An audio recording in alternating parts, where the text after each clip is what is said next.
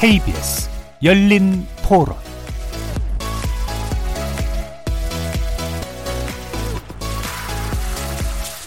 안녕하십니까. 열린 토론 정준희입니다. KBS 열린 토론 매주 월요일은 정치의 재구성으로 만납니다. 한국당이 또다시 거리를 선택했는데요. 이번 주 토요일 국정 파탄과 인사농단을 규탄하는 구국 집회를 열게 했다고 밝혔습니다. 지난 5월 이후 3개월 만에 장애투쟁이죠.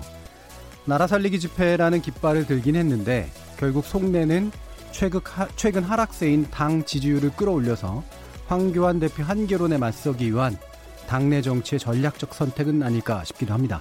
오늘 정치의 재구성에서 한번 진단해 보겠습니다. 또 한편 오늘도 정치권은 조국 법무부 장관 후보자를 두고 논란을 이어갔는데요.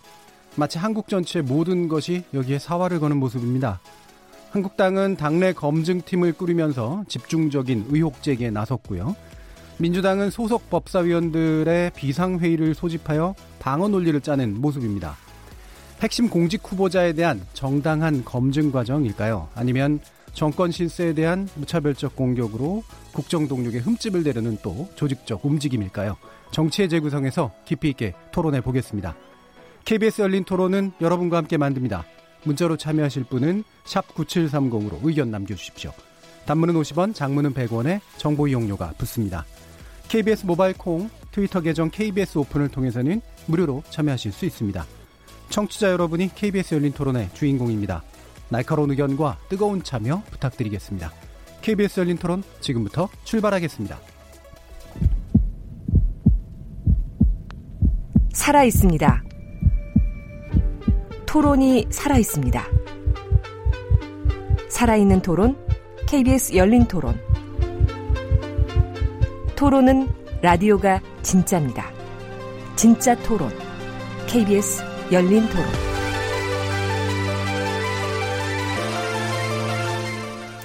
협치는 너무 멀고 대립만 남은 여의도 정치 여기서 새롭게 바꿔봅니다. 정치의 재구성 함께 해 주실 네 분의 논객 소개합니다. 최병묵 전 월간조선 편집장 나오셨습니다. 네, 안녕하십니까. 자, 그리고 고재열 시사인 기자 나오셨습니다. 네, 안녕하십니까. 이준석 바른미래당 최고위원 나오셨습니다. 네, 안녕하십니까. 그리고 김준우 변호사 같이 해주셨습니다. 네, 안녕하세요. 자, 이렇게 네 분과 함께하는 KBS 열린 토론 월요일 코너 정치의 재구성은 영상으로도 생중계합니다. KBS 모바일 콩 보이는 라디오를 통해서도 보실 수 있고요. KBS 모바일 어플리케이션인 마이케이에 접속하시거나 유튜브에 들어가셔서 KBS 일라디오 또는 KBS 열린 토론을 검색하시면 지금 바로 저희들이 토론하는 모습 영상으로 보실 수 있습니다. 구독 눌러주시고요. 의견도 많이 남겨주십시오. 팟캐스트로도 들으실 수 있습니다. 그리고 매일 새벽 1시에 재방송도 됩니다. 자, 이렇게 함께할 방법까지 안내해 드렸고 정치의 재구성 본격적으로 시작해 보겠습니다. KBS 열린 토론. 자, 조국 법무부 장관 후보자, 음, 우리가 참 많이 다뤘어요.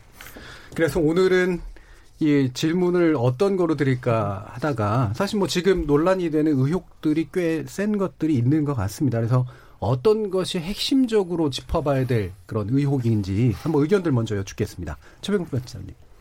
워낙 여러 개인데 우선, 우선 하나만 얘기할까요? 아니 뭐 여러 개 얘기해 주세요.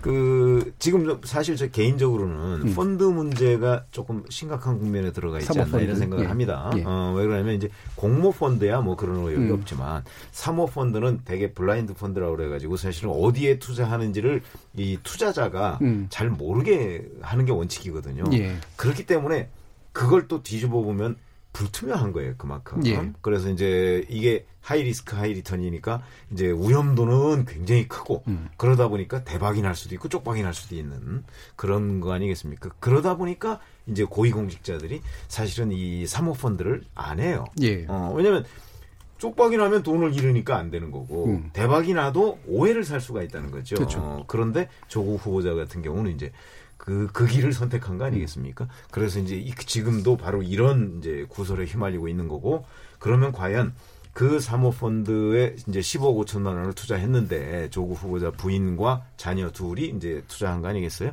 그러면 그게 그 투자한 사람이 이제 이모 대표라는 사람이 현재 대표로 있는데 대표도 또 몇 번 바뀌고 추소지도 바뀌고 그래요. 그런데 이모 대표와는 어떤 관계냐? 이제 오늘 이 시각까지 나온 얘기는 또 이제 조국 후보자의 오촌 조카가 소개해줬다 여기까지는 현재 음. 나왔어요. 그러면 이제 실질적으로 이게 조국 후보자 패밀리의 펀드가 아니냐 이제 하는 의혹을 누구든지 가질 수가 있다고. 예. 왜냐하면 본인이 아는 사람이니까 이제 그런 문제가 있고 또 하나 이제 그 조국 후보자 선친이 그 이사장으로 있던 웅동학원의 그 소송 사기 의혹 문제. 예. 어, 이 문제는 이제 결국은 거기에 기술보증기금에 돈이 7억 원이 들어가 있잖아요. 그러니까 이 들어가 있는 돈을 사실은 그 웅동학원에서 수입이 있으면 그걸 갚아야 되는 건데 음. 그걸 갚지 않기 위해서 그 채권을 이제 조 후보자의 남동생이 뭐 자기 전처한테 넘기고 하는 과정에서 이제 소송 사기 의혹이 있다. 예. 지금 여기까지가 그 팩트로서 확인된 내용인데 저는 이 두 가지가 가장 큰 것이라고 봅니다. 예. 일단 사모펀드에 관련된 문제, 그 다음에 웅동학원에 연관된 그 가족 내의 일종의 채권 사기 의혹에 관련된 문제, 소송 사기라고 이제 표현하는 게 네. 낫겠네요. 예, 그 두 가지를 핵심적으로 좀 짚어 주셨습니다. 그러면 뭐한 가지 간단히 확인할게. 지금 그 전까지만 해도 사모펀드의 이제 약정을 한 금액 자체가 너무 커서 문제다라는 얘기가 좀 더 많았는데 네. 일단 그거보다는 사모펀드라는 성격 자체가 부, 부, 부적절하다. 아니, 그것도 그렇고 그, 예. 그러니까 이제 제가 짧게 얘기하다 보니까 그런데 사실은 자기 재산이 56억인데 예. 74억을 투자하겠다고 약정하는 게 정상은 아니잖아요. 누가 예. 봐도. 어. 그러니까 그런 것도 규명이 같이 돼야죠. 알겠습니다. 자 그다음에 고재열 기자님. 네, 뭐 이 차병묵 편집장님이 얘기하셨던 뭐 사모펀드 의혹과 운동학원 관련 의혹이 예. 가장 중요한 의혹이라는 데는 동의하고요. 그런데 예. 이제 그 의혹에서 우리가 가장 중요시해야 되는 부분이 무엇인가? 그건 이제 조국 후보자 본인과 예. 어떤 이제 관련이 있느냐. 물론, 물론 이제 그 의혹 자체의 맥락들을 음. 정리하는 것도 중요하겠지만 거기에서 이제 어 조국 후보자 본인이 얼만큼 관여하고 얼만큼 역할을 하고 거기에서 얼만큼 어, 불법이 발, 발행, 발생했는가 예. 그런 것들을 좀 보는 것들이 예, 중요할 것 같습니다. 예. 그러니까 적법성과 도덕성에 관련된 문제. 예, 그게 그다음에, 이제 본인이 예. 정말 거기서 역할을 했는지. 음, 예. 그다음 주체적으로 이제 조국 후보 자체가 자신의 권력을 활용한다거나 맡은 네. 구체적인 역할을 했는지. 네, 그것과 관련해서는 초반에는 좀 멀어 보였는데 예. 지금은 이제 좀 여러 가지 의혹을 제기할 수 있는 예. 어떤 이제 그런 부분들은 있으니 그러니까 본인이 뭐 얘기했듯이 청문회 나와서 그 부분은 확실하게 좀 소명이 필요할 것 같습니다. 예. 이준석 최고요. 저는 우선 뭐 인사청문회라는 건 역시 두 갈래죠. 그러니까 뭐 법적으로 문제가 될 만한 사안들도 있을 것이고 두 번째는 대중적으로 봤을 때 용납이 안 되는 사안도 예. 있을 것이고요. 근데 저는 아까 이제 최 기자님은 이제 다소 이제 아니면 고 기자님도 다소 법적으로 문제가 되거나 아니면 실제로 사실관계를 따져봐야 되는 부분에 대한 부분을 지적해 주셨는데 예. 저는 우선 그 펀드 문제도 약간은 다르게 접해보고 싶은 게 음. 문재인 정부는 2017년 5월 10일 날 이제 출범했습니다. 예. 그렇다면은 이제 조국 후보자가 그때까지는 재산 신고를 처음 했을 때는 한 8억 5천만 원 정도의 배우자가 이제 상장 주식을 보유하고 있다라고 이야기했어요. 근데 그 뒤에 팔아서 이제 펀드 투자 나선 것이거든요. 예. 근데 이 판단을 내리는 과정이 정확히 뭐와 일치하냐면은 문재인 정부가 이제 뭐 탄핵을 통해서 인수위 없이 집권했기 때문에 그 당시 장관에 대한 인사 검증을 활발하게 진행해야 되는 그런 시점이었습니다. 예. 그런데 그 과정에서 조국 수석이 초기에 인사 검증에 실패했다는 이야기가 굉장히 많았죠. 왜냐하면 특히 뭐 처음에 법무부 장관 어, 오로 지명되었던 분 같은 경우에는 뭐 문서 관련해 가지고 뭐 결혼 문서를 뭐 잘못 쓰기도 하고 뭐 별별 게 다 있었으니까요.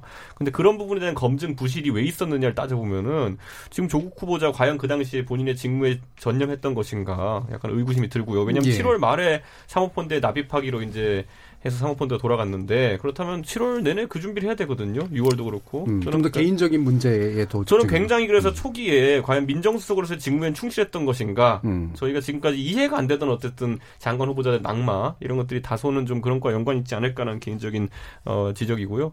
두 번째로는 어, 우리가 과거에 이 박근혜 정부가 몰락하는 기점이 뭐였냐면 불공정에 대한 부분이었고 결국 정유라라는 개인에 대한 특혜 시비가 이제 올라오면서부터 이제 상당히 문제가 되었지 사실 뒤에 재단이나 이런 건 처음에 모르고 들어갔던 거거든요. 예. 그러니까 저는 지금 조국 후보자가 과거에 그런 사람들에게 했던 말들 이 지금 부메랑이 돼서 돌아오고 있는 부분 음. 특히 조국 후보자 같은 경우에는 제가 그 지금까지 발언을 봤더니만은 본인의 소신이 뭐냐면 장학금 지급 기준을 성적 중심에서 경제 상태 중심으로 옮겨야 된다라는 이야기를 2012년 4월에 한 적이 있습니다. 그거 외에도 보면은 과거에는 대부분의 장학금이 빈곤층 지원이 아니라 학점 잘딴 녀석에 대한 포상금이 되어버리는 공공연한 사실에 대해서 2011년에도 지적한 바가 있습니다. 예. 그러니까 이런 걸 보면서 사실 조국 그 후보자가 왜 본인이 정치적 주장을, 주장을 굉장히 색깔 있는 음. 강한 주장들을 했는데 그만큼 그 색깔에 걸맞는 자기 관리를 해오지 못한 것인가에 예. 대해 가지고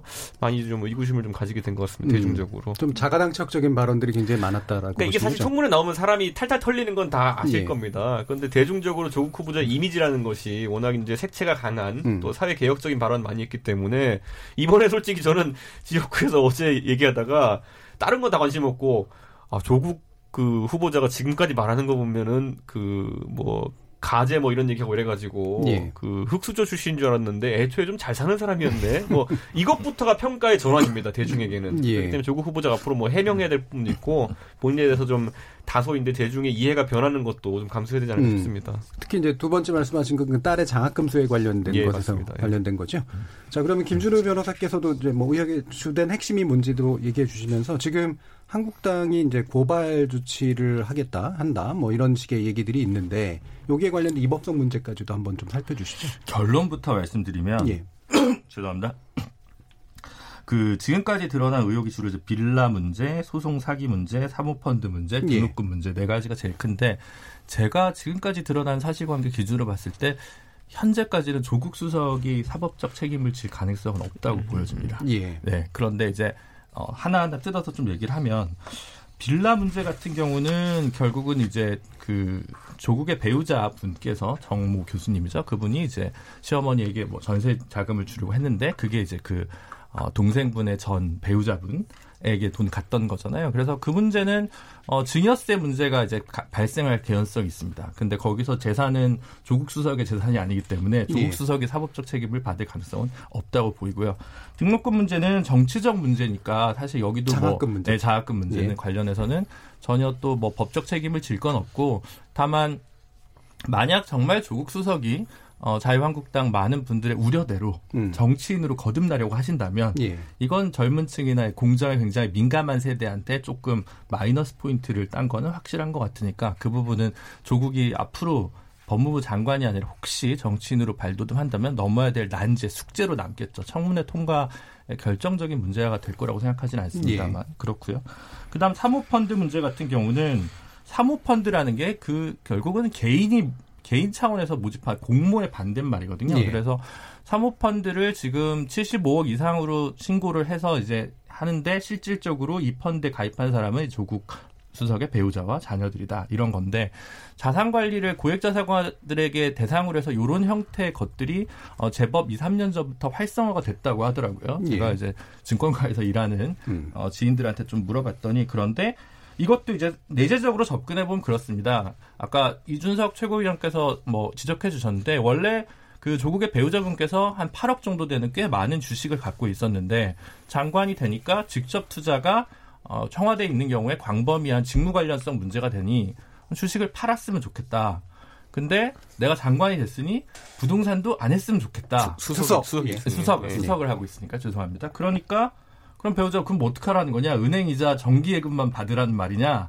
그럴 수는 없으니 나는 간접 투자를 하겠다라고 얘기하면 그것까지 조국 수석이 배우자를 막을 수 있었을까라는 생각이 좀 들거든요. 옛날 시대 같으면 남편이 큰 일을 하는데 이게 해야지 뭐 이렇게 할 텐데 이게 사실은 재산을 보시면 아시겠지만 배우자분이 더 훨씬 자산가고 본인이 그냥 자기 자산을 가지고 굴리는 거예요. 근데 어 나랑 같이 사는 사람이 수석이니 내가 정치적 논란에 휘말리고 싶지 않으니 간접 투자 상품을 하는 건 괜찮겠지. 이건 뭐 합법적이고 다른 직무에 관한 정보를 취득해서 제공하는 것도 아니고 그런 상황인데 뭐가 문제가 되겠나라고 생각을 했는데 여전히 이러한 사실은 일반적인 서민이나 뭐 저조차도 당연히 이런 방식의 일, 한편으로는 절세고 한편으로 투자를 관리해주는 방편이 있을 거라고 생각하지 못했으니까 뭐 진보, 좌파, 개혁이라고 상징되던 분이 이렇게 이런 쪽의 자산가고 이런 특수한 방식을 이용하는가에 대한 또 역시 대중적 실망은 있겠지만 역시 법적 논란은 별로 없어 보입니다. 그럼 제일 마지막으로 문제가 남는 거는 그 건설 회사를 운영하던 동생분의 채권과 웅동학원 간의 무변론 사건 관련한 부분인데 예.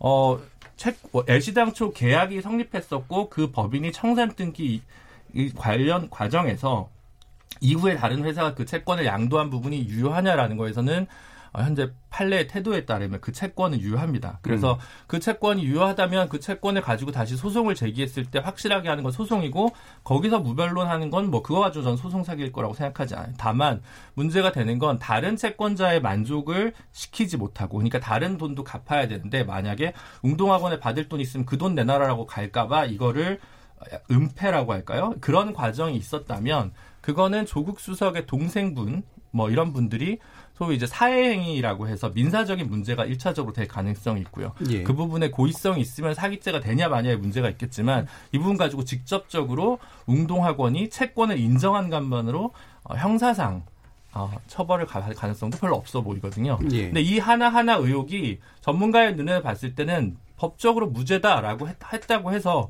뭐 청문회를 쉽게 통과할 문제는 또 아니기 때문에 음. 그거는 또 여론의 이제 판단을 받아봐야 되는 문제, 국민의 여론에 따라서 좀 맡겨진 문제가 상당히 좀 있다고 생각합니다. 특히 어쨌든 법무부 장관으로 취임하실 분이 여러 가지 법적 송사에 좀 휘말리는 점, 본인이 뭐 공정한 그 세상을 계속 꿈꾸셨고 얘기하셨는데 본인은 조금 상대적으로 부유층에 있다는 점이 어떻게 받아들일지가 좀 문제라고 보고요. 근데 강남좌파 강남좌파 하는데 원래 막스 앵겔스 앵겔스는 굉장히 부자거든요. 음. 그분부터가 원래 자본가인데 그래서 좌파는 원래 강남 좌파가 분류인데 저는 부자란 이유로 진보적이고 개혁적인 목소리를 외치긴 건 언어도 다니거나 모순이라고 하는 주장은 조금 철진한 혹은 음. 성립하지 않는 주장이 아닌가 저는 그렇게 음. 좀 생각해서 그 주장은 좀 물리시고 다만 법적으로 더 문제가 있다거나 정치적으로 올바르지 않은 부분이 국민 법감정에 맞지 않다면 그 부분은 대통령께서 다시 판단을 하시지 않을까 음. 싶습니다. 네, 부의 축 축적 자체가 문제가 아니라 이제 부의 축적 과정의 적법성 또는 도덕성에 관련된 이제 문제 측면에서 일단 네. 적법성의 문제에서는 그다지 큰 어, 네. 이슈가 있지는 않는 것 같다라고 네. 보시는 거죠. 예. 하나만 내가 예. 질문을 아니 그 웅동학원의 문제가 강제 집행 면탈죄가 될 거라고 하는 지적들이 있는데 음. 지금 그 전혀 그런 말씀을 안 하셔서 예, 예. 그게 그 예를 들어서 이제 기술 신용 보증 기금에서 7억 원을 그 대출을 받았잖아요. 그 대출을 받은 거를 사실은 웅동학원에 그 좀 현금 자산이 있으면 그걸 갚아야 되는 거잖아요. 음. 근데 그걸 갚지 않기 위해서 이제 채권 채무 관계를 일으켰다. 음. 뭐 이런 부분이거든요. 예. 그게 이제 강제 집행 면탈죄가 된다. 뭐 음. 뭐 이렇게 지적하는 분들이 있더라고요. 아, 네. 그 부분에 검토해 볼 수 있는 충분한 네. 가능성이 네. 있는데 제가 말씀드린 건 그 부분은 조국 수석의 동생분이 형사적으로 책임져야 될 부분이지 조국 그런데, 수석이 그런데 그러니까 그 조국... 그 모든 과정을 알고 공모했다라는 증거가 아, 있다면 증거는 아직 안 나왔지만 네, 그런 증거가 있다면 그 말씀하신 의견은 후보자의 경우에는 그그 그 학원의 이사였어요. 네. 어. 어, 이사였잖아요. 예. 이사였고 그 가족들이 다 이사예요. 예. 그 중에 조국 후보자가 유일하게 법률가예요. 예. 어, 그렇기 때문에 이제 충분히 의심을 해볼 수 있다는 거죠. 음. 그렇잖아요. 그러니까 조국 후보자 입장에서 본다면 자기 동생과 아버지가 싸운 거잖아요. 소송을 한 거잖아요. 근데 그 집안의 유일한 법률가가 또 더군다나 그 학원의 이사로 있었으니까 이게 과연 모르고서 이루어질 수 있겠느냐 하는 의문을 갖는 거는 지극히 합리적인 거 아닌가요? 음, 인지 여부의 문제도 일단 상당히 중요하다고 음. 보시는 그렇죠. 거죠. 아니 예. 이사였으니까. 예. 알겠습니다. 자, 여기서 뭐 더 논의할 부분들이 이제 있긴 합니다만 좀 뒤로 좀 넘겨서요. 어, 일단은 이제 조국 후보자는 이렇게 밝혔습니다. 그러니까 당장 내일이라도 청문회를 해주면 이 그 현재 이야기되고 있는 부분들에 대해서 상당 부분 밝히겠다라는 식의 이제 얘기를 했는데 아직까지 이제 금방 잡힐 것 같지는 않고요. 조국 후보자가 어떤 식의 대응을 제대로 했을 때 이게 이제 뭐 예를 들면 의혹의 해소라든가 어떤 반 반론이라든가 이런 게 가능할까에 대해서 한번 또 의견을 들어보겠습니다. 도재 기자님. 네. 네. 사실은 뭐 아까 좀 얘기가 나왔지만 아 일반 국민들한테는 하나 하나의 어떤 그 위법성이나 예. 이제 그런 부분보다 더 총체적으로 큰 부분은 아 국민들이 기대했던 그리고 좀 봐왔던 어, 조국 후보자는 이런 사람이었는데 아니 저런 모습이 있었어? 예. 이제 그런 부분들이 좀 이제 크게 다가오는 것 같습니다. 음. 아까 뭐 장학금 문제도 있겠지만 그 장학금 문제도 사실은 디테일하게 들어가 보면 문제될 부분은 없어요. 그러니까 그 장학금을 받았던 시기가 2016년에서 2017, 18년 각 학기 해서 200만 원씩 1,200만 원인데 성적이 나빴던 시기는 물론 이제 성적 장학금은 아니지만 2015년 1학기하고 2018년 2학기이기 때문에 그것과 관련된 학기는 2015년 2학기와 2019년 1학기잖아요. 그러니까 예. 그게 아닌 기간 동안 어뭐 받았고 그다음에 이제 지금 대학에서 성적과 그다음에 그런 그 가정 형편 외에 다른 장학금들도 다 되고 있으니까 예. 이제 그런 부분을 어떤 문제 제기할 수도 있는 부분은 없는데 아까 말씀하셨듯이 어, 이 굳이 장학금을 받을 필요가 없는 학생한테 다른 장학금들 다른 장학생들보다 이제 과학의 장학금이 같은 이제 그런 부분들이 나타나고 그래서 어 하나하나의 이제 어떤 그 이슈의 그런 이제 쟁점들도 더 되겠지만 왜 사모펀드라는 걸 했지 예. 하는 이제 그런 부분들 그리고 어 거기에 그런 식으로 부자 간의 그런 소송이 일어난다는 게 그게 뭐, 뭐 말이 돼? 음. 하는 이제 사, 일반 사람들이 거기에서 이제 의문과 의혹을 제기하는 부분들은 그런, 어, 이 어떤 텍스트 자체보다는 좀 컨텍스트적인 부분이어서 그래서 이제 이것들이 논란이 진행되고 오래되면 어, 본인에게 상당히 좀 유리하지 않게 어, 그렇게 될 것 같아요. 왜냐하면은 뭐 그런 현행법보다 더 무서운 게 이제 감정법이니까 그래서 예. 본인도 지금 빨리 어, 청문회에 불러줘서 이렇게 소명할 기회를 가지면 좋겠다고 하는데 어, 그런 식으로 이렇게 해서 어, 그게 이제 소명이 되면서 뭐 다른 국면에 가능할지 그 여부가 판단될 것 같습니다. 예. 근데 제가 한 가지 지적하자면 이제 2015년 1월에 이제 소위 말하는 유급이 됐다는 거 아니에요. 근데 이제 의대 저도 가족 중에 의대 다닌 사람이 있었 건데 의대는 그 수업이 이제 다른 과목 같이 개설되는 게 아니기 때문에 1학기 때 유급되면 2학기는 거의 휴학을 합니다. 네, 그렇기 때문에 그게 2016년 1월 1학기 이제 또다시 장학금 받았다고 하는데, 그러니까 실질적으로 유급받은 직후에 장학금을 받았다라는 게 이제 사실 관계에 부합할 것 같고요. 이거는 뭐 그분이 실제로 휴학했는지 확인해봐야 되지만 일반적으로 의대는 그렇다고 합니다. 그리고 저는 의전원하고 의대하고 비슷한가요? 의전원도 어차피 수업이 왜냐면 음. 우리가 봤을 때 의대는 보통 이제 딱딱딱 올려서 이제 진급을 네. 하니까 음. 뭐 과목 선택제가 아니잖아요 사실 그러다 보니까 개설되는 과목들이 뭐 봄학기에 되느냐 아니면 가을학기에 되느냐에 따라서 그러니까 반드시 재수강을 해야 되는 데 그 학기에는 재수강이 그렇죠. 안 되니까 다음 학기 예. 없으니까 네. 다시 그 돌아가서 다음 해 이제 해야 되는 게 많다고 하니까요 그 음. 상황 이제 봐야 되는데 어쨌든 뭐그 소천장학회라는 장학회가 생기고 나가지고 예. 6회 연속으로 장학금 지급받은 학생은 없었고 음. 그리고 무엇보다도 그 전까지는 100만 원, 150만 원 주다가 공교롭게도 조국 후보자의 그 딸이 이제 장학금 수령 아, 수령하기 시작하면서 200만 원으로 또그 증액이 됩니다. 예. 그러니까 뭐 그런 부분이 좀 뭐 이건 장학회 측에서 좀 해명을 했으면 좋겠습니다. 예. 그래서 그런 부분이 어, 잘 됐으면 좋겠고 저는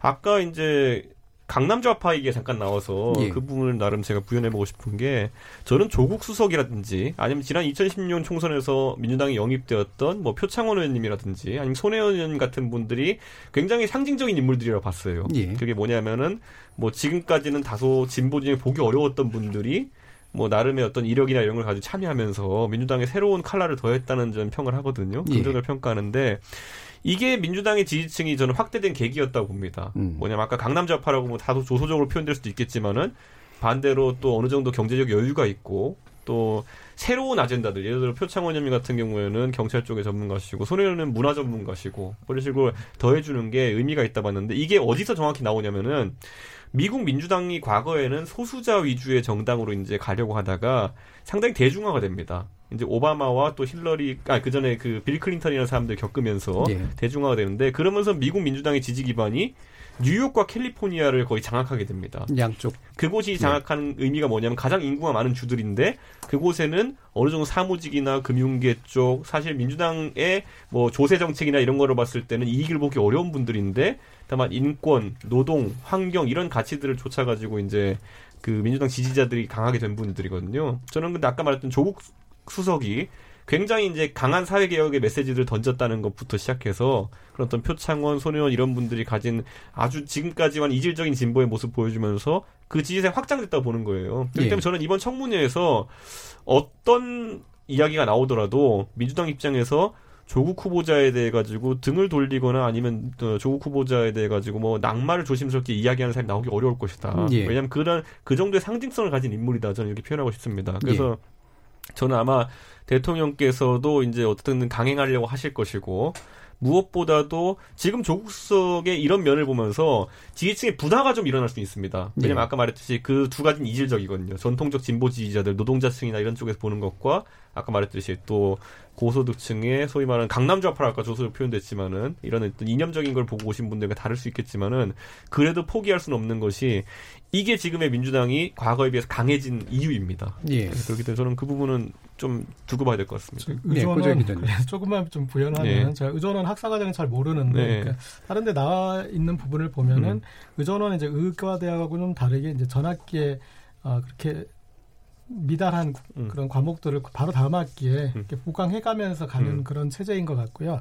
그리고 좀 우리가 주목해야 되는 게 2016년부터 장학금을 받기 시작했는데 예. 그 시기에 조국은 어떤 사람이었나 그러면 그냥 평범한 서울대 교수고 그리고 본인의 캐릭터가 그러니까 뭐 정치권으로 거의 들, 절대 들어가지 않을 것 같은 네, 그런 그 사람이었단 말이죠. 그리고 그 지도 교수는 당시에 이제 그 이 병원장이셨더라고요. 이렇게 아, 이 부산 의료원장 오기 전에 한 4년 동안 이제 병원장 연임했는데 그래서 그런 어 직계 제자들에게 그런 거를 장학금을 줄수 있는 어떤 그런 좀좀 그런 가능성이 펀딩 능력이 있었다는, 있었다는 거죠. 예. 네. 그래서 그래서 그런 것들이 이제 사실 개연성이 그 교수에게서 좀 발생하지 조국 에게서 조국 교수에게 조국 후보자에게서 발생하는 부분이라고 보기에는 이 장학금 부분은 저는 좀 약간 무리가 있다고 봅니다. 예.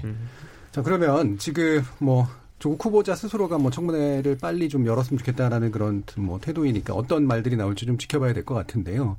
어, 일단은 뭐 제가 모두에 말씀드렸습니다만 조국 후보자에게 이제 거의 모든 이제 화살이 집중되는 이유는 어, 이분이 가지고 있는 의혹 때문이기도 하지만 말 그대로 정권 실세다라고 하는 판단 그리고 이게 국정 동력하고도 상당히 밀접한 연관성이 있기 때문에 양쪽이 이제 사실은 쉽게 물러나기 어려운 이제 그런 형국인 것 같아요. 그래서 이런 논란 또는 이 결과가 앞으로 이제 어떤 영향을 미칠지에 대해서 진단을 좀 해보시면 좋을 것 같아요. 최병욱 기자님 어떻게 보세요? 그렇죠. 아니 지금 이제 조국 후보자가 받고 있는 여러 가지 의혹 중에 저는 상당 부분 아까 이제 예. 얘기한 예. 펀드나 뭐 웅동학원 부분 음. 이런 부분은 제가 개인적으로 볼 때는 저 정도의 단서라면 예. 어 사실은 그 뭐 수사에 착수해도 크게 무리가 없는 수준이 아닌가 음. 이런 생각을 해요. 어. 상당한 위법성이 있을 수 있다는 그렇죠. 있을 거죠? 수 있다는 예. 거죠. 아니 그거 위법성이 있는지 없는지는 뭐 지금 예. 알 수가 없지만 예. 개연성을 놓고 음. 수사를 착수하는 거 아니겠습니까? 어, 그러다 보니까 저 정도의 단사람은 저는 있을 수 있다고 보고요. 음. 자 그러면 이제 그 조국 후보자가 이 부분에 관해서 해명을 해야 되는데 예. 지금 그 저 정도의 팩트들이라면 해명하기가 저는 쉽지 않을 거라고 음. 봐요. 어, 그러니까 설령 이제 청문회가 뭐 내일 모레 열린다고 할지라도 거기에 대해서 뭐 관여 안 했다. 웅동학원 그런 부분에. 근데 아까 제가 잠깐 말씀드렸지만 본인이 이사였고 음. 그 집안의 유일한 법률가인데 그걸 이제 관여 안 했다고 하는 것들을 과연 그 일반 국민들은 얼마나 믿어줄 것인가 하는 부분이 있거든요. 그건 예. 이제 위법성 여부와 달리 그거는 약간의 정서적인 측면이 있다고요. 예. 그다음에 이제 펀드 부분도 좀 몇 가지가 이제 사실로 드러나는 게 있고 그다음에 무엇보다 저 부동산 거래 부분에 관해서는 지금 이제 뭐 증여세를 탈루했으면 내겠다 뭐 이런 시간이에요. 예. 어 그런데 그것도 그게 본인이 지금 인정한 부분은 이제 증여잖아요. 증여. 음. 이제 그 조국 후보자의 부인이 그 사실은 조국 후보자 남동생의 전처한테 증여했다 뭐 이런 부분 아니겠어요. 그럼 그러면 그게 이제 과연 증여로 그치는 것이냐 아니면 차명 재산이냐 하는 문제가 저는 있을 수 있다고 생각해요. 예. 어, 그 생각해 볼 수 있잖아요. 차명 문제는. 음. 그런 것까지도 또 다 조사가 돼야 되거든요. 그렇다면 이제 이 문제가 정서 국민들 정서에 미치는 영향으로 보면 저는 위법성과 별개의 문제로 도 정서적으로도 아마 이제 본인이 조국 후보자가 과거에 해온 음. 여러 가지 발언과 음. 행동 뭐 이런 것들이 있기 때문에 굉장히 상당한 충격을 받았을 가능성이 좀 높다고 생각해요. 예. 진영을 떠나서 어 그런 사람이었어?라고 할 가능성이 있거든요. 그렇기 때문에 아마 문재인 대통령이 뭐 지금 이제 대체적인 평가는 아마 그럼에도 불구하고 뭐 임명할 것이다 이렇게 얘기를 하지만 그 임명했을 경우에 그 불어닥칠 어떤 정권적인 부담 음. 저는 굉장히 크다고 생각하거든요. 음, 아마 그런 부분에 관해서 문재인 대통령도 고민을 시작해야 될 시점이 아닌가. 그러니까 이게 저희가 음. 대중적으로 이렇게 보시면 될 것 같아요. 대중적으로 참 위법 행위라고 보기 어려운 것들을 하는데 참 대중들을 봤을 때는 문제가 많다고 생각하고 뭔가 대중들이 좀 지적하고 싶은 사람 이런 사람을 우리가 3년 전에 뭐라 불렀냐면 법꾸라지라 불렀어요. 근데 이게 사실 저는 지금 조국 수석이 만약 이번에 어떤 뭐 법적 책임을 질 거라 생각하는 사람 많지 않을 겁니다. 아까 뭐 펀드 정도는 한번 뒤집어, 어, 뒤집어 볼 수 있겠지만 은 그 외에 이제 보면 조국 수석이 법을 잘 아는 사람으로서 이런 것들 너무 논리적으로 대응하려고 했던 것이 아닌가라는 음. 생각을 좀 하게 됩니다. 네, 그 법꾸라지는 그 우병우 수석 전 수석 얘기였잖아요. 우병우 수석도요 제기됐던 혐의들에 비해 가지고 실제 나중에 이제 구속되고 이렇게 한 혐의는 사실 좀 다른 것들이 많았거든요. 음, 왜냐하면 제 기억 속에는 이게 뭐 제가 반론을 제기하려고 네. 하는 게 아니라 그 당시에 이렇게 자꾸 이렇게 끄집어내서 이제 그 뭐죠 청문회라든가 아니면 이렇게 자꾸 서게 하려 고 그랬는데 네. 자꾸 빠져나갔다 그래서 뭐 그런 부분이 있고요. 나중에는 그분에 네. 대한 사회적 비난이 이제 가해지는 과정 중에는 뭐 차를 타는데 어떻게 했다, 뭐 음. 주차를 어떻게 이런 것까지 들어가게 되거든요. 나중에는 예, 예. 그 정도로까지 이제 사실 법적인 부분 초기에는 음. 그 사람한테 이제 뭐 지적하거나 아니면 위법상을 밝혀내기 어려웠던 측면이 있어서 음. 저는 지금도 약간 이런 식으로 그러니까 조국 수석이 대응하는 전 방식에서 얘기하는 겁니다. 예. 그러니까 위법은 아니다 이 말이 나오는 순간 국민들은 연상작용이 일어납니다. 그래 위법은 아니지. 그런데 이게 당신이 당당할 일이냐 이렇게 나오게 되거든요. 그러니까 설명이 길어지고 복잡해지면 사실은 예, 안 좋은 감정이 남죠. 예. 근데 좀 차이는 있는 것 같아요. 예를 들어 네, 김준우 변호사님. 위법은 아니다. 음.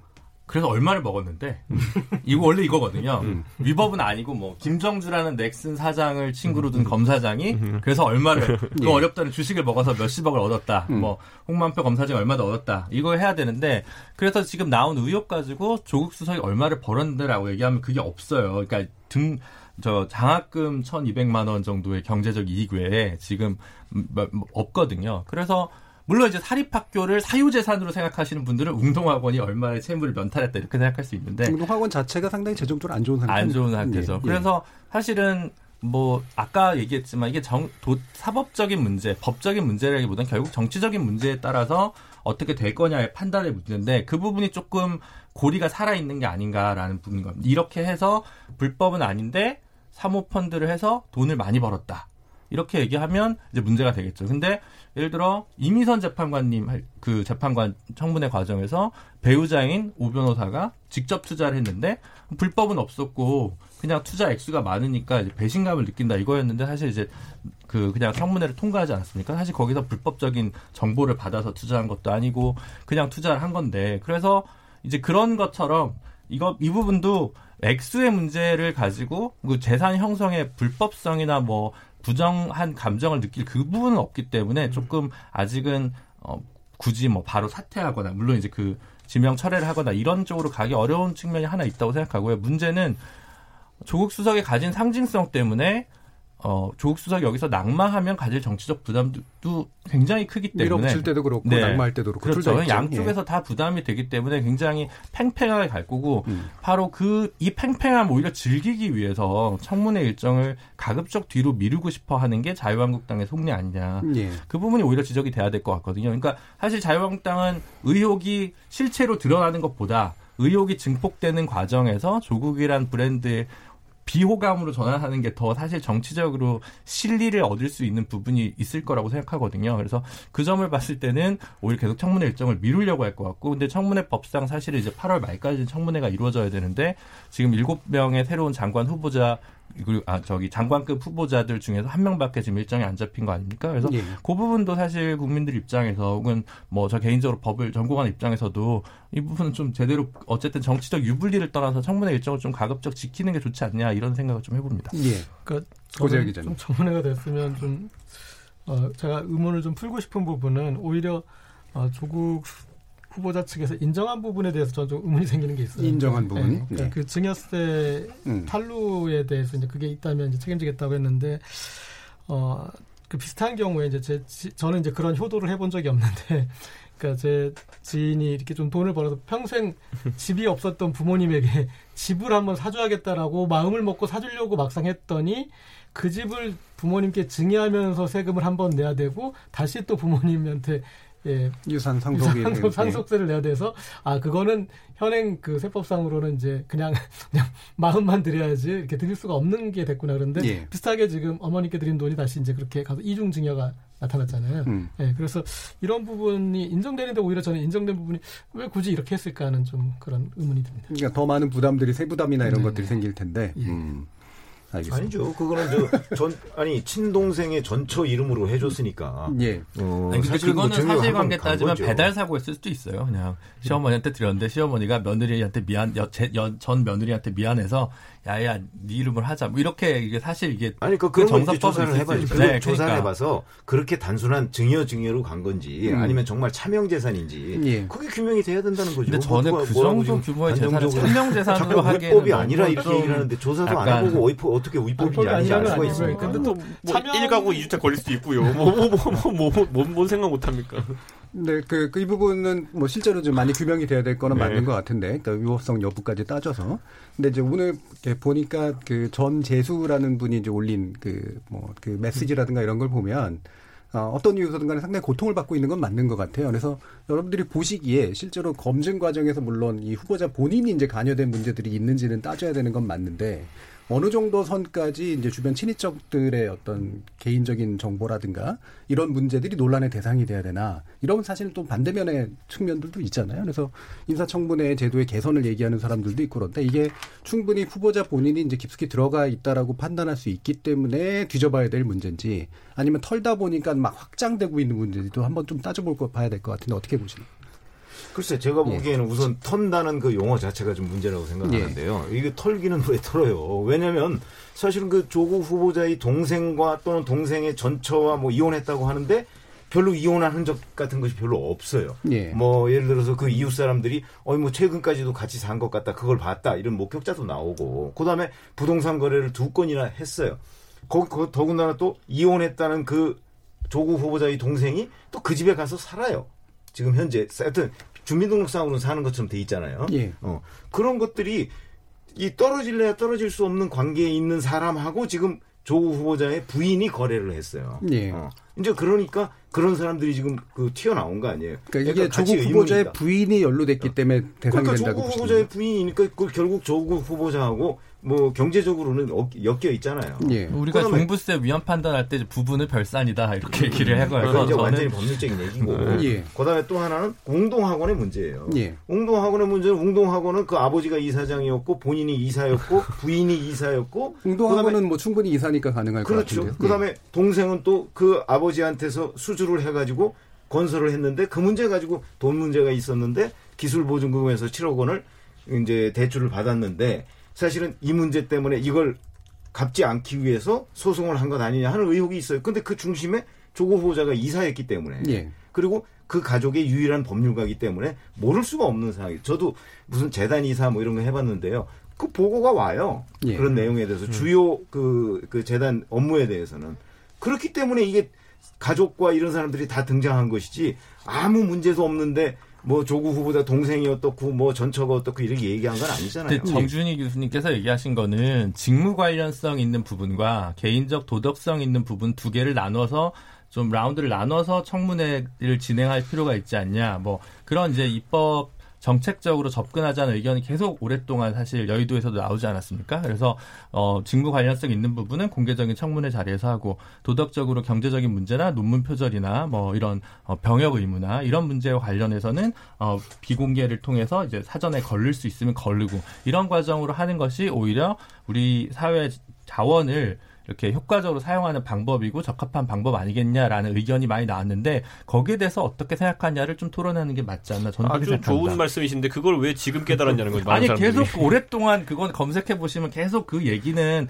오랫동안 언론에 계속 나오는 얘기였으니까 그게, 음. 이게 사실 이번 판에 나온 얘기는 아니고 음. 계속 나오고 있는 얘기라고 생각하는데 이게 약간 가십처럼 계속 모든 분들의 위장 이용까지 사실 알아야 되는 건 사실 그분들한테 인권 측면에서는 굉장히 부당하게 느껴질 수밖에 없을 거라고 생각하거든요. 우리나라의 인사청문회 제도가 도입된 이래 지금까지의 과제입니다. 음. 음. 그게 네. 결국 미국식 청문회 제도로 가자는 거 아니겠어요? 네. 네. 그러니까 그거 제가 그런 질문을 드린 이유는 그러니까 예를 들면 조국 후보자가 실제로 직권을 통해서 뭔가 이렇게 음. 그 위법성을 발휘할 음. 만한 위치에 있었을 때 예를 들면 운동학원의 이사라든가 이런 음. 식의 특정한 직무에 관련된 문제가 이제 파헤쳐지는 거하고 그다음에 지금 이제 동생에 관련된 문제는 거기에 이제 조국 후보자나 이제 아까 말씀하셨던 건 이제 조국 음. 후보자의 부인이 이제 뭔가 연계돼 있을 것 같기 때문에 그게 이제 공동의 어떤 어, 가족 재산이라고 하는 측면에서 뭔가 문제가 있을 수가 있다라고 하는 측면이 실제로 경계가 되게 애매해 보인다라고 하는 거예요. 저희는요 공동지감론으로 대통령까지 탄핵한 날입니다. 여기 애매한 법적 개념 또 그것도 법적으로 따져보자고요. 아니, 그러니까 권력형 비리랑 비거 권력과 무관한 비리 사이에서는 좀 구분이 있으니까 그 부분은 탄핵 대상인 걸 아닌 거랑 좀 다르게 얘기할 수 있을 거라고 생각했는데 그러니까 탄핵 자, 여기까지를 끊겠습니다. 탄핵 자체가 정치적 재판인 거는 다 아실 테고 법리적인 것이 아니라 당연히 그건 박근혜 대통령이 정상적으로 직무를 수행할 수 없다 판단했기 때문에 그렇게 판단한 거고 정치 적으로 저는 그렇기 때문에 지금 시점에서 인사청문회를 만약에 개혁하고자 하는 의지가 뭐 정부 여당에 있다고 한다면은 당연히 야당 입장에서는 효율적인 공격 무기를 하나 잃게 되는 것이므로 그를 벌충할 만한 그런 야당의 제안이 들어와야 되는 것이고 저는 굳이 제안하자면은 그러면 청문회에서 뭐 총리 아니라 장관도 청문 보고서 채택 없이는 임명 강행하지 못하게 하자. 뭐라든가 그렇죠. 라는 네. 그런 어떤 먼저 제안이 들어와야 되는데 지금 여당 이야기는 그런 제안은 전혀 없고 우리 조국 후보자가 걸렸습니다. 그러니까 이제는 도덕성 검증을 좀 밀실에서 하면 안 될까요? 이렇게밖에 해석이 안 돼요. 이걸 좀 미리 그런 어떤 사전적인 뭐 예를 들어 정부 출범과 동시에 이번 정부에서는 청문회를 뭐 법률적인 게 아니어도 됩니다. 대통령께 정책 선언을 하셔도 됩니다. 야당의 동의 없는 인사는 임명하지 않겠다. 대신 그런 도덕성에 대한 부분은 최대한 개인의 인격과 이런 걸 존중해가면서 하자라는 걸 천명하셨으면은 야당도 고려해 볼 수 있고 당연히 따라갔을 겁니다. 근데 예. 지금은 어 좀 우리 팀의 중요한 선수인데 좀 문제가 됐네? 그러면은 지금 이런 주장을 또 꺼내볼까? 이러면은 어떤 주장도 진심을 의심받을 수밖에 없는 상황이기 때문에 저는 지금 시기적절한 논의는 아닌 것 같습니다. 정부 측이 시작하기에는. 그렇죠. 뭐 더 어차피 뭐 이 논의가 지금 한다고 해서 될 만한. 아 저는 근데 개인적으로는 아까 김준호 예. 변호사 말한 의견에 예. 좀 찬성을 합니다. 미국식 청문제나 이런 것들. 다만 이제 야당의 권한을 어느 정도 강화하는 형태가 있어야 된다 봅니다. 예, 알겠습니다. 자 그러면 어. 지금 토론이 진행되는 동안 청취자들이 보내주신 의견 좀 예. 들어보고 가야 될 것 같은데요. 예. 정희진 문자 캐스터. 네, 안녕하십니까. 문자캐스터 정의진입니다. 청취자 여러분이 보내주신 문자 소개해드리겠습니다. 조국 후보자에 대한 의견이 엇갈리는데요. 먼저 7337님. 자유한국당 의혹 제기는 너무나 당연합니다. 하지만 아니면 말고식의 의혹 제기를 넘어서 무차별적인 인신공격으로밖에 보여지지 않습니다. 진실이 아니더라도 의혹 제기를 하는 그 순간부터 국민이 느끼는 불신을 교묘히 이용하여 정권을 공격하고 자신들의 정치적 이익을 위하여 하는 행위임이 분명해 보입니다. 이럴 거면 차라리 청문회를 할 것이 아니라 대통령이 장관을 임명하면 야당에서 의혹 제기와 검찰 고발을 하는 절차를 거치는 것이 나을 거라는 생각밖에는 들지 않습니다. 콩으로 그라쿠스님, 대한민국의 법무장관 자리인데 깨끗해야 하는 거 아닌가요? 법무장관은 국민의 법정 모범이 되는 자리. 그걸 생각하면 답이 나오지 않나요? 공사사공님, 진보는 다 가난해야 하나요? 청문회 열고 시비 가리면 될 일을 방송마다 상상의 나래를 펴고 있네요. 해주셨고요. 2967님, 유능한 사람을 적재적소에 쓰는 것이 잘하는 일입니다. 청문회에 나와 개인 신상 다 털리고 낭만 두 분이 아닙니다. 어, 사실이 아닌 의혹을 제기하는 사람도 엄벌에 처해야 합니다. 4309님, 도덕 적으로 문제가 많은 후보가 민정수석으로서 인사검증을 했다니 실망스럽고 자진 사퇴해야 한다고 봅니다.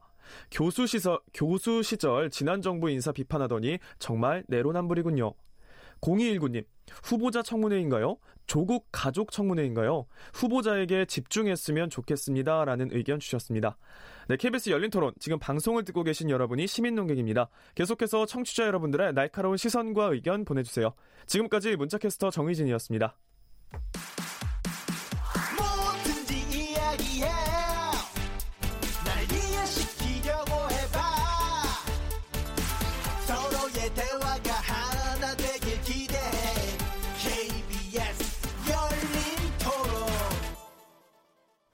예, 정치의 재구성 최병묵 전 월간조선 편집장, 고재열 시사인 기자, 김준우 변호사, 이준석 바른미래당 최고위원 이렇게 네 분과 함께하고 있습니다.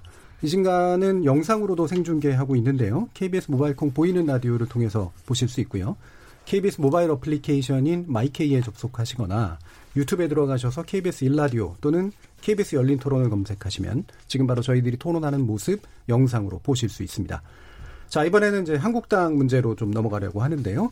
어, 장외투쟁 문제입니다. 어, 한국당이 다시 이제 거리로 나간다라고 했을 때 지금 이게 이제 어떤 정치적 효과가 음. 가능할까라고 하는 이제 그런 측면인데요.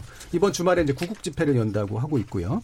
황교안 대표의 결정이겠죠, 아무래도. 예, 이 결정이 어, 자유한국당에게 그리고 앞으로의 전국에 어떤 영향을 미칠까 이 부분도 최병욱 기자님. 예.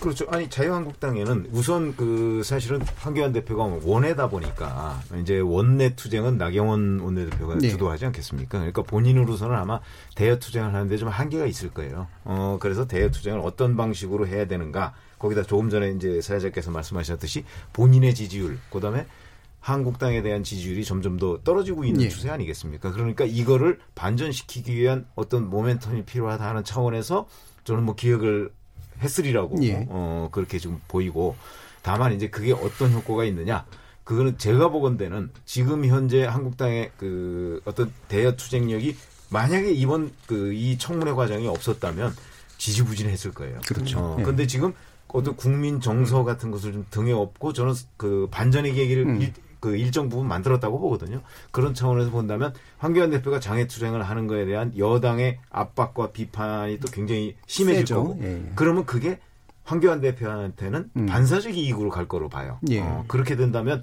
황교안 대표가 처음에 뭐 기획했던 만큼의 수준은 아닐지라도 음. 상당한 정도의 지지율 반등과 관심은 가지 저 얻을 수 있을 것이다 이렇게 예. 봅니다. 그러니까 이게 뭐 농구에서 그 올코트 프레싱하고 그러니까 다 선수 앞으로 내보내고 뭐 제가 봤을 땐뭐 축구에서 공격수 하나 올리고 이러는 게 사실 상대편의 실수를 유도하기 위한 측면이 강하거든요. 예. 근데 저는 지금이 공교롭게 그럼 집권 2년 반 정도 되어가는 시점이 어느 시점이냐를 따져봤을 때 2015년에 11월에 그 민중 총궐기라는 게 시작됩니다. 음. 그 당시 이제 진보 진영에서 사실 그때는 정당이 개입하지는 않았어요. 제가 느끼기로는 정당보다는 오히려 시민 사회와 또이그 그쪽 노조나 이런 쪽에서 주도해가지고 거의 10만 가까운 군중이 운집해가지고 사실 그때가 총선을 5개월 정도 앞둔 시기였는데 굉장한 압박이었습니다. 박근혜 정부에는. 그러다 보니까 그걸 강경 진압하는 상황이 발생하게 되고 그 상황 속에서 뭐 안타깝게 백남기 농민 돌아가시고 이런 일도 있었는데 저는 그 이후로 2016년 총선 때까지 굉장히 수세적이고 방어적인 분위기가 이제 박근혜 정부를 지배했다 이렇게 좀 보고 그 예. 이후로 2016년 10월에 이제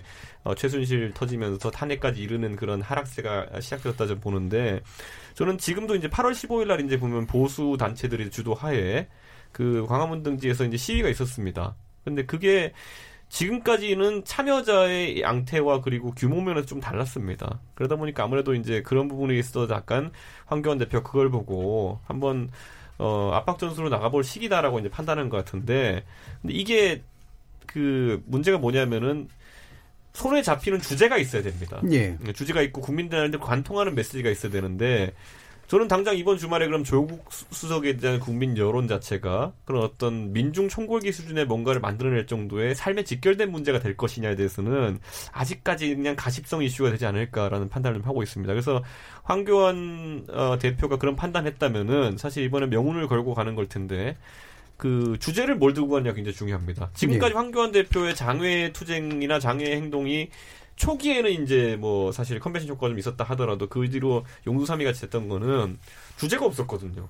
네, 가가지고 맨날 어차피 테이블에 앉아서 하는 얘기를 밖에 나가서 마이크 잡는다고 그렇게 신선하게 느껴지는 않거든요. 그러다 보니까 저는 어, 자유한국당의 청문회 준비하는 분들이 그때까지 뭐를 이제 속된 말로 요리해낼 수 있느냐. 거기에 따라서 이제 장외 집회 운명이 달렸다 이렇게 봅니다. 음, 지금 이제 그 원래 걸던 경제, 그 다음에 안보 최근에 걸기 시작한 거, 그 다음에 네. 인사 이렇게 이제 세 개 세 가지를 지금 얘기하잖아요. 네. 근데 그 최국 기자님이 이제 지금 청문회 국면이 아마 상당히 좀 이렇게 상승에 좀 도움이 될 거라고 아, 보시는 건데. 그 한국당 장외 집회의 동력이 좀 일부 예. 되고 있다고 생각을 합니다. 예. 그러니까 화제 전환을 하는데 예를 들어 지금까지는 경제 위기, 안보 위기 뭐 이런 것들이었다면 예. 이게 지금까지 안 통한 거예요. 예. 그렇다면은.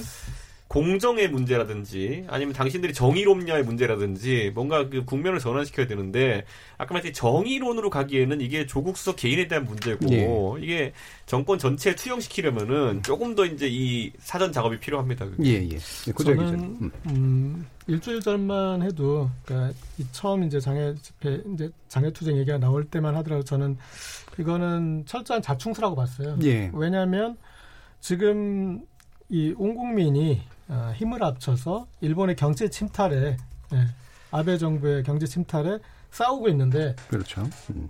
내일 지구가 무너져 망해도 나는 한 그루 사과나무를 심는 심정으로 그래도 나는 문재인 정부와 싸우겠다라는 음. 것밖에 되지 않으니까 음. 지금 아, 국민들과 함께 싸우고 있는 문재인 정부에 뒤통수를 치겠다라는 그런 모양으로밖에 보이지 않고 나가면 나가면 누가 맞을 것인가 거기 보면 태극기 부대나 또 어, 우리 공화당이나 이제 이런 친박근혜 세력과 만나게 돼요 이렇게 가면 예. 그러면 그게 또 겹치게 되면은 어, 이 어떤 이 보수 야당으로서의 어떤 그 선명성도 더 잃어버릴 수 있고, 그러니까 그런 식의 어떤 자충수로 봤는데 차병국 편집장님 얘기하셨듯이 갑자기 지금 이제 조국 이슈로 해서 어, 인사청문회 어떤 그 분위기가 살아났거든요. 예. 네, 그래서 그런 이제 제기할 부분이 생겼고, 그다음에 북한 이슈도 어, 지금 이제 저렇게 어, 북에서 계속 여러 가지 미사일 실험이나 그다음에 여러 가지 언동이나 이런 것들이 어, 또 국민들 자극하고 있고, 어, 그래 그래서 어, 이 지금 단계에서는 장애 투쟁을 좀 이제 해볼 만한 어떤 음. 그런 어, 그 밭은 좀 이제 형성된 것 같고 다만 그렇지만 황교안 대표의 어떤 그 정치인으로서의 자기 연출력은 저는 예. 조금 어, 연출력이 좀 떨어진다고 봐요. 그러니까 어, 어떤 좀 극적이고 좀 큰 폭의 그런 부분들은 없고 또 메시지에서도 어, 좀 어떤 사람들한테 충격적으로 다가갈 수 있는 그런 것들을 지금까지 못 보여줬고 예. 뭐 인사에서 약간의 쇄신하는 모습을 보였지만 지금 대부분의 국민들은 누구에서 누구로 바뀐지는 잘 모르거든요. 거의 모르죠 예. 지금. 그리고 예. 바뀐 사람이 어 이런 사람을 여기다 세우다니 음. 정도의 사람은 아닌 거예요. 음. 예. 그래서 어, 이런 면에서 봤을 때 음, 불과 한 며칠 전까지만 해도 상당히 어, 효과도 없고 그다음에 자충수가 될 가능성이 크다고 봤는데 지금 어떤 그 야당이 텐션을 일으키기 좋은 어떤 그런 국면이 돼서 어, 이 전보다는 좀 환경이 좀 유리해졌을 것 같습니다. 예, 일주일 차이가 좀 상당히 좀 네. 크게 또 의도했는 것 같지는 않은데 상당 부분은 의도는, 네. 의도는 문재인 대통령이 의도한 거 개각을 통해서 그러니까 뭔가 동력을 동력을 불어넣어줬죠. 예, 많이 약간 장작이 들어간 그러니까 이제 그런 상태죠. 정치는 생물이니까 네. 뭐 의도와 결과 효과는 예. 전혀 다르게 나타날 수는 있겠지만 안보 이슈 남북 관계 예. 그리고 이제 경제 민생 뭐 이런 얘기를 주로 하시는데 경제 대전환 투쟁을 하시겠다고 하는데 사실 뭘 하자는 음. 법안 발의를 잘 안 보여요. 예. 그리고 오히려 일국의 국무총리까지 하신 분이면 아 내가 이러면 한일 관계는 이렇게 풀어야 된다. 라는 좀 어른다운 해법을 좀 처방전을 내면서 본인이 대권 주자로서 존재감, 어, 본인이 컨텐츠가 있는 정치인이다. 라는 존재감을 확인해 줘야 되는데 어, 잘 모르겠어요. 저는 예. 그, 그런 게 느껴지지가 않고 그 상황에서 다시 장외로. 근데 지금 국민들이 보기에 어 사법개혁특별위원회, 정치개혁특별위원회 8월 말까지인데 네. 여야가 합의해서 연장했는데 또 아무것도 안 해 원외로가 아니 청문회 할 시간이잖아 원외로가 그러면 이거는 원외로 가는 진정성과 동인이 약하다고 보고 선당 후사가 아니라 선사 후당에 같은 본인 중심의 어, 정치적 어법 문법으로밖에 보이질 않아서 그 음. 부분 그런 부분은 또 우리 국민들이 굉장히 빠르시거든요. 지금 만약에 예를 들어 조국 수석이 낙마를 하지 않고 지명 철회도 없이 그대로 임명됐다. 그러면 원내에서 열심히 해보려고 했는데 잘 안 됐습니다. 어, 사개특위, 정개특위에서 패스트트랙을 우리가 막아냈습니다. 더 큰 힘을 주십시오. 이러면서 추석까지 달려가는 뭐 이런 거면 모르겠는데 지금 갑자기 이렇게 칼을 빼내는 건 제가 생각하기에는 조금 잘못 뽑은 칼이다라는 생각밖에 들지 않고 뭔가 조금 조급해지신 게 아닌가라고 생각이 들고요. 소셜 미디어에 여의도 대나무 숲이라는 사이트가 있습니다. 예. 국회 보좌진들이 음. 익명으로 인증된 아, 국회에서 일하시는 분들만 일할 쓸 수 있는 게시판인데 어, 자유한국당 보좌진 중에 한 분이 쓴 거예요.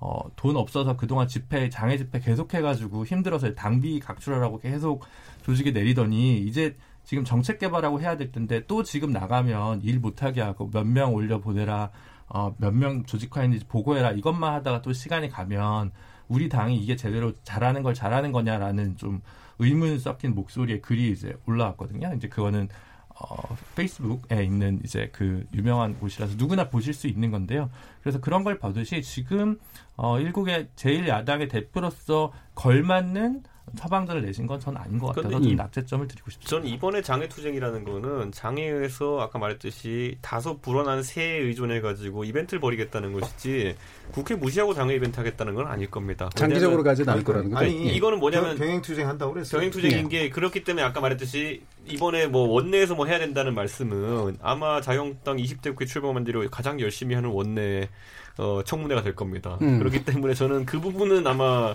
병행할 것이다 이렇게 판단하는데 그래도 저는 아까 말했던 것처럼 이 진정성 측면에서는 장외투쟁이 사실 음. 그러니까 좀 장이 펼쳐졌으니까 5일장이니까 가야지 같은 느낌이지 우리가 가서 뭘 팔아야 되겠다라는 게 아직까지 좀 명확하지 않은 그런 상황입니다. 네, 지금, 지금 뭐 병행은 안 할 이유가 사실 없는 그렇죠. 그런 병행해야죠 지금. 예. 아니 한국 당으로서는 예. 당연히 그 병행해야 되는 것이고, 음. 근데 이제 장외 투쟁도 여러 가지 종류가 있거든요. 음. 예. 지금처럼 저렇게 바깥에 나가서 뭐 구호 외치고 뭐 시위하고 행진하고 뭐 하는 장외 투쟁도 있는가 하면. 예. 그 대규모 장애 투쟁은 또 돈이 많이 들고 많이 들죠. 시또 피로감도 오고 음. 그래요. 그러니까 저거를 소규모로 쪼개서 하는 방법 뭐 이런 저는 여러 가지가 있어요. 하여튼 예. 장애 투쟁의 방법 중에는 그런 점에서 이제 자유한국당 내부에서 아마 그런 불만들은 있을 거예요. 저렇게 돈 많은 뭐 돈 많이 드는 장애 투쟁보다는 그 돈이 좀 적게 들면서 미디어 같은 걸 활용해서 할 수 있는 장애투쟁 같은 거 예. 혹시 없을까? 예. 그래서 이제 일각에서 황교안 대표를 보고 뭐 정치적 상상력이 좀 부족하다 이런 음. 얘기가 나오는 거 아니겠어요? 사실은 저도 그런 점에서는 동의를 해요. 왜냐하면 예. 이 대규모 장애투쟁만 있는 거 아니거든요. 예. 어, 그다음에 장애투쟁도 그 지금보다는 훨씬 더 짜임새 있게 저는 할 수 있을 거라고 보고 예. 예를 들어서 지난번 8월 14일 날 문재인 대통령이 8월 15일 광복절 뭐 기념사를 한다고 그러니까 14일 날 뭘 황교안 대표가 또 이벤트를 하나 했잖아요. 저는 그걸 들어가면서 사실 깜짝 놀랐어요. 이런 걸 뭐하러 하나. 왜 그러냐면 그 내용이 너무나 이게 무슨 대선 공약 비슷해요. 예. 어? 그래서 기자들 보고 기사를 쓰라고 그러면 기자들은 구체성이 있는 거 아니면 예. 여간에서 잘 기사를 안 쓰잖아요.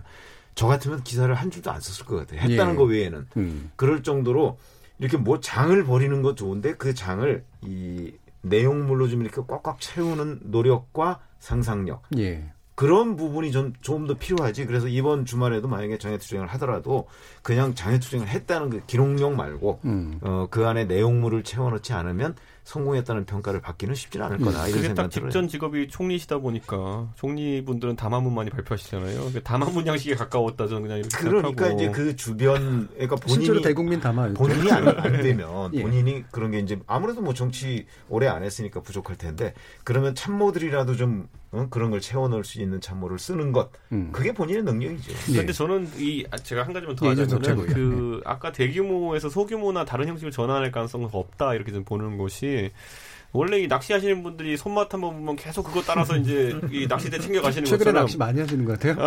그 하시는 것이고 예. 그리고 뭐 그거 외에도 보면은 좀 뭐 등산 좋아하시는 분들은 가서 야호 할 때 이제 그 기분 때문에 계속 가시고 이런 것처럼 정치인들이 정치하면서 여러 스트레스 받는 일도 있지만 가장 힘받을 때가 뭐냐면 대중연설 할 때입니다. 그렇겠죠. 그러니까 네. 그리고 그 뭐 몇만 군중 앞에 대중연설 음. 한다는 거는 상당히 매력적인 어떤 행위이기 때문에 이제 황교안 대표 아까 정치를 하시면서 사실 총리 담화문은 많이 읽으셨겠지만은 그런 대중 집회 연설은 최근에 하시기 시작한 건데 제 측근 인사의 말을 들어보면은 즐기신다.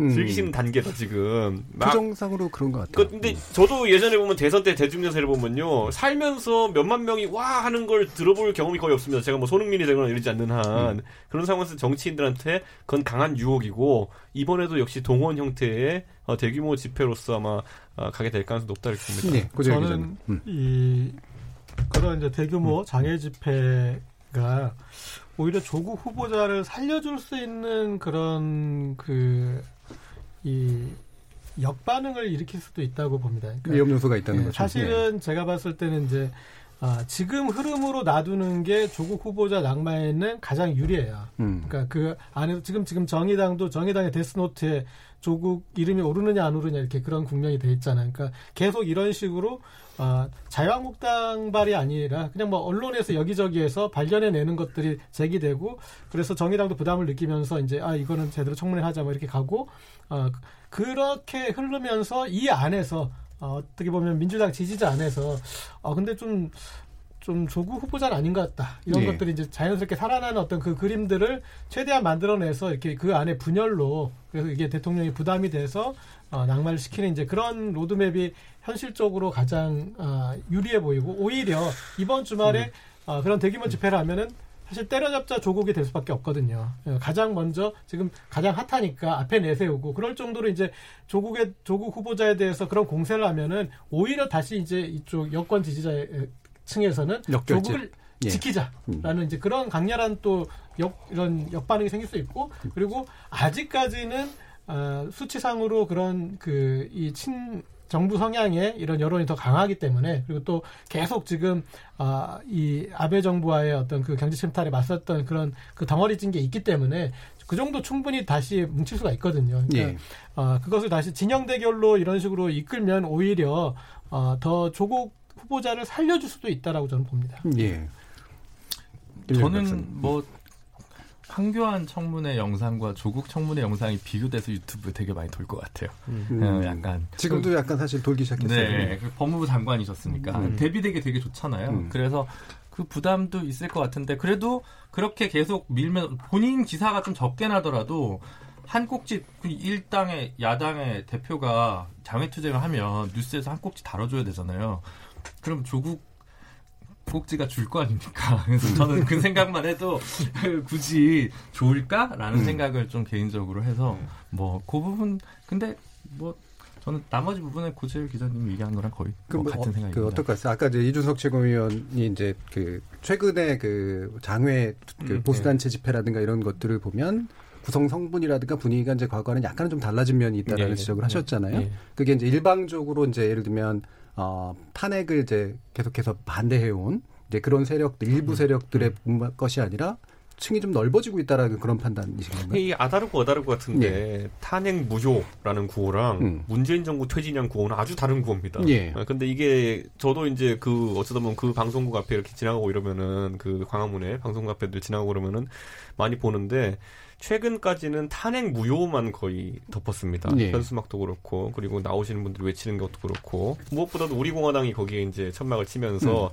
물론 문재인 퇴진도 외쳤지만 탄핵에 대해서 관심 많은 분들이니까 그분들은 근데 이제 10월이라 있었다는 그 집회에서는 사실 정권 퇴진 이런 단어가 나오고 뭐 천만 서명 뭐 이런 단어 나오고 그러니까 문재인 대통령에 대한 공격 일변도로 이제 전환을 했다는 것 자체가 저는 굉장히 좀뭐 초록은 동색이라고 하지만은 그래도 차이도 전환이 좀 느껴졌고 바른미래당에 있는 저희 예를 들어 노원병에 있는 당원들 중에서도 사실 그분들은 탄핵 무효에는 전혀 공감을 못 하거든요. 예. 그런데 또 문재인 대통령에 대한 어떤 좀 불편한 심리 같은 건 동조를 하거든요. 음. 그러면 이게 뭐 의도치 않은 확장성입니다. 그게 보면은 음, 음. 그러다 보니까 관심을 좀 갖는 분들이 보이더라고요. 그래서 저는 이 아다르고 어다른 것 같으면 초록동색 같으면서도 좀이 차이가 있습니다. 최근의 기준은. 음. 그 부분이 굉장히 보수의 네, 과제일 텐데요. 네. 황교안 대표님이 그 부분에 능숙하지 못하신 것 같다는 그 유연성이 좀 부족하신 것 같다는 그러니까 거죠. 이번에 나가서 이제 그게 확장의 가능성이 있느냐라는 문제가 네, 사실 그렇죠. 또 이후에 남은데. 지난 네. 이제 제가 사무실이 사실 그 근처에 있어서 예. 지난 주말에 이렇게 좀 돌아다니고 했는데 역시 지난 주말의 그 집회는요, 그, 그동안에 우리 공화당 그 주, 이 주도해서 예. 하던 그런 집회하고 좀 성격이 달랐어요. 음. 어, 왜 그러냐면 자유한국당 사람들이 좀 참여를 한 것 같더라고요. 예. 그러니까 한국당의 중앙당에서 뭐 이렇게 동료를 해서 참여한 것 같지는 않고 음. 일부 좀 지구당 같은 데서 이 팻말 들고 돌아다니는 게 보이더라고요. 예. 어, 그런 거 보면 그 그러니까 우리 공화당이 전적으로 기획해서 우리 공화당은 저 서울역 앞에서 집회해서 왜 광화문까지 예. 행진하잖아요. 그 사람들과 별개로 음. 일부 자유한국당 사람들이 좀 참여를 했어요. 예. 어, 근데 이거는 이제 중앙당의 그 음. 지휘 방침하고는 좀 다른 것 같아요. 음. 그런데 이제 이번 주말에는 중앙당에서 공식적으로 그렇죠. 예. 하는 거잖아요. 어, 그런 점에서 본다면 이게 자칫하면 아마 자유한국당으로서는 그런 점을 좀 경계해야 될지도 모르죠. 예. 우리 공화당하고 섞여서 이막 주장이 이제 음. 막 혼재돼서 나오면 그렇죠. 네. 이스라엘 이스라엘 되면 이러면 이제 어, 그렇게 되면 아마 이게 그 효과가 좀 반감되지 예. 않을까 하는 생각도 들어요. 예, 그런가 하면 보통 이제 구호 통제가 사실은 또 쉽지 않고 지금 이제 오세훈 전 시장이 어, 이런 얘기를 했어요. 황교안 리스크가 현실화되고 있다. 추석 이전면 냉정한 평가가 나올 거다라고 경고했는데 이 오세훈 전 서울시장도 감히 이렇게까지 좋으신 분은 아닌 것 같다라고 평소에는 생각은 하는데 이게 이제 자신을 들이미는 어떤 음. 계기로 이제 쓰려고 하는 지금 음. 뭐 발언인 것 같긴 하거든요. 근데 효과가 있을 거라고 보시나요? 글쎄요, 오세, 음. 이제 제가 보기에 오세훈 전 서울시장 같은 경우는 당내 일각에서 그 약간 반 황교안 대표 세력들에서 나오고 있는 얘기를 지금 그렇죠. 대변하는 네. 걸로 보여요. 음, 예. 어, 그리고 이제 오세훈 전 시장한테는 언제든지 저, 런 질문을 해도 언제든지 비슷한 답이 나올 거예요. 예. 이제 황교안 대표하고 경쟁자니까. 그렇죠. 그렇긴 하지만 이제 저런 오세훈 전 시장과 소위 그 옛날 개념으로 따지면 비박 쪽에서 나오는 반황 기류. 예. 사실은 그것도 황교안 대표가 좀 이렇게 품어 안아야 되는 일종의 과제라고 할 수가 있죠. 예. 근데 황교안 대표가 현재까지는 그런 부분은 효과적이고 성공적이지 못한 것 같아요. 음. 근데 여기서 이제 또 한 분 우리가 이제 놓치면 안 되는 게 홍준표 대표가 이제 그 여기 대해서 이제 그렇죠. 발언을 네. 하기 시작하거든요. 예. 근데 이게 이건 본인은 대자뷰입니다. 음. 왜냐하면 2011년 10월 26일 서울시장 보궐선거에 자영당이 아 그 당시 새누리당이 지고 난 뒤에 그 다음에 이제 홍준표 대표가 홍준표 대표로는 총선 치르기 어렵다라는 주장 하에서 물러나게 됩니다. 예. 그러니까 시기가 그 시기가 다가오는 거죠. 총선을 5개월, 6개월 앞두고 음. 당내에서 이제 대안론이 이제 나오기 시작할 때 아까 오세훈 시장의 의도도 약간 그런 게 있을 테고요. 자기 이름으로서 얹어놔야 돼요. 그리고 이제 홍준표 대표도 얹어놔야 되기 때문에 이분이 보면은 이번에 그 청문회 자유한국당이 사활을 걸고 있는데 무슨 말씀하셨냐면 윤석열 청문회 같이 좀 이상하게 되면 안 된다는 취지로 이렇게 얘기하셨거든요. 그러니까 오세훈 전 시장이 아니 아니요 그 홍준표, 홍준표 대표가 그러니까 예, 예. 이런 행동들이 예. 전부 다 이제 음. 그 하나씩 이제 본인의 주장을 뭐 미리 심어놓는 것이다. 예. 혹시라도 조국 후보자 청문회에서 뭐 예상과 다르게 좀 밋밋하게 끝날 경우에는 음. 홍준표 대표가 이제 그걸 명분으로 또 이제 봐라 음. 이 뭐 청문회 하나도 이렇게 좋은 밭에서 청문회 하나 제대로 못 이끌어내는 황교안 리더십이 뭐냐 이렇게 나올 개연성이 높아 보입니다. 홍준표 대표 전 대표가 그 반일 종족주의 문제 가지고도 사실 그 비슷한 아, 굉장히 네, 톤이 그렇죠? 달랐잖아요. 예. 그러니까 저는 그걸 보는 게 그 황교안 대표가 만약 청문회 전국을 잘 이끌어낸다면은 그뭐 홍준표 대표한테 기회가 없고요. 예. 안 됐을 때 그 부분을 노리기 위해서 역시 홍준표 대표가 선택이 빠르기 때문에 음. 안된 쪽에 배팅을 좀 한 겁니다. 이거는 음. 그 지뢰, 지뢰를 한 세 개의 팀가 그러니까 예. 아직까지는 안 터지고 있어요. 그렇죠. 네. 그러니까 예, 그죠, 그 이제 원 외에 이런 이제 대형 정치인들한테 추석 정치 밥상에 예. 어떤 식으로 이 정치 이슈를 어, 올리느냐의 그런 문제잖아요. 예. 그래서 어, 지금 어쨌든 황교안 대표를 흔들 수밖에 없는 입장에 있는 홍준표 전 대표나 아, 오세훈 전 시장이나 이제 이런 사람들이 어, 그런 식으로 이제 계속 들이밀 수밖에 없는 국면이죠. 그래서 이게 과연 이제 어떤 게 어떤 게 이슈로 이렇게 받아들여져서 음. 어, 그래서 어, 이 추석 정치 밥상에 국민들이 어, 황교안 대표가 아, 이 장애투쟁을 하고 있는 얘기로 할지 아니면 아 황교안 대표로 이게 총선 되겠어? 치르겠어? 뭐 예. 그다음에 어, 그렇게 해서 이제 그 그런데 또 뭐 홍준표 그러니까 또 어, 보면은 재밌는 게 우세훈 전 시장이 타이밍을 잡는 시기는 꼭 홍준표 전 대표가 이렇게 좀 밑밥을 좀 깔아놓은 다음에 거기서 분위기를 만들어 놓으면 짠 그런데 그런데 적합한 오세훈이 있지 않습니까? 예. 라는 식으로 이렇게 어, 나오는 그런 시기거든요. 그러니까 음. 그래서 어, 지금 이제 다들 참전했는데 추석까지 갔을 때 과연 어떤 누구의 어, 문제 제기가 그다음에 누구의 이슈로 어떤 흐름으로 갔을지 그게 좀 궁금합니다. 예. 황교안 대표에 대해 비판하는 건 사실 되게 쉽죠. 예. 예. 근데 어떤 비판이냐가 되게 중요한 것 같거든요. 음. 아무리 원외에 계셔서 한계가 있다지만 그냥 저는 그래도 제1야당 대표님이 제1야당 대표님 다워지셔서 좀 더 다워지셨으면 좋겠어요. 아직은 정치 신인에 가까우시면 조금 더 많은 어떤 자신만의 컨텐츠를 갖고 국민과 소통하는 그러니까 뭐 이 정권이 문제입니다. 심판하겠습니다. 저희가 대안입니다. 그래서 어떻게 하시겠습니까? 어떻게 하겠습니다라는 얘기를 조금 더 내놓고 이런 사람들을 새로 기용해서 당을 좀 더 혁신하고 확장성 있는 정당으로 만들겠습니다. 이런 구상들을 좀 내 보여주셨으면 좋겠어요. 근데 계속 일정을 따라가시고 계속 오는 일정을 쳐내다가 다시 갑자기 할 일이 없어지니까 또 원의 일정을 잡으시면 이렇게 본인만 소모되고 본인도 조금 호흡을 가다듬고 자기 임기 중에 있는 총선을 어떻게 성공적으로 치를 수 있을지에 대한 구상을 좀 더 깊이 하시는 게 좋지 않을까. 지금은 원외 투쟁 추석 때까지 열심히 하면 음. 고정 지지층에서는 그래도 황 대표가 열심히 한다.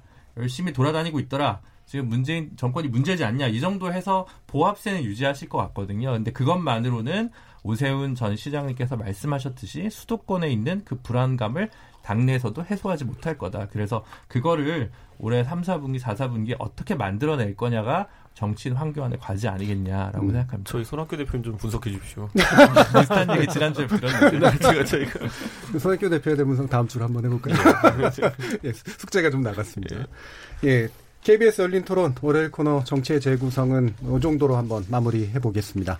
오늘 토론에 함께해 주신 최병묵 전 월간조선 편집장, 고재열 시사인 기자, 이준석 바른미래당 최고위원, 김준우 변호사 모두 네 분 모두 수고하셨습니다. 감사합니다. 네, 감사합니다. 감사합니다. 감사합니다. 자 그리고 참여해주신 시민 논객 청취자 여러분 모두 감사드립니다. 청취자들의 적극적인 참여로 만드는 KBS 열린 토론 토론을 통해서 우리 사회 합의의 길을 찾아가도록 해보겠습니다. 저는 내일 저녁 7시 20분에 다시 찾아뵙겠습니다. 지금까지 KBS 열린 토론 정준이었습니다. 수고하셨습니다.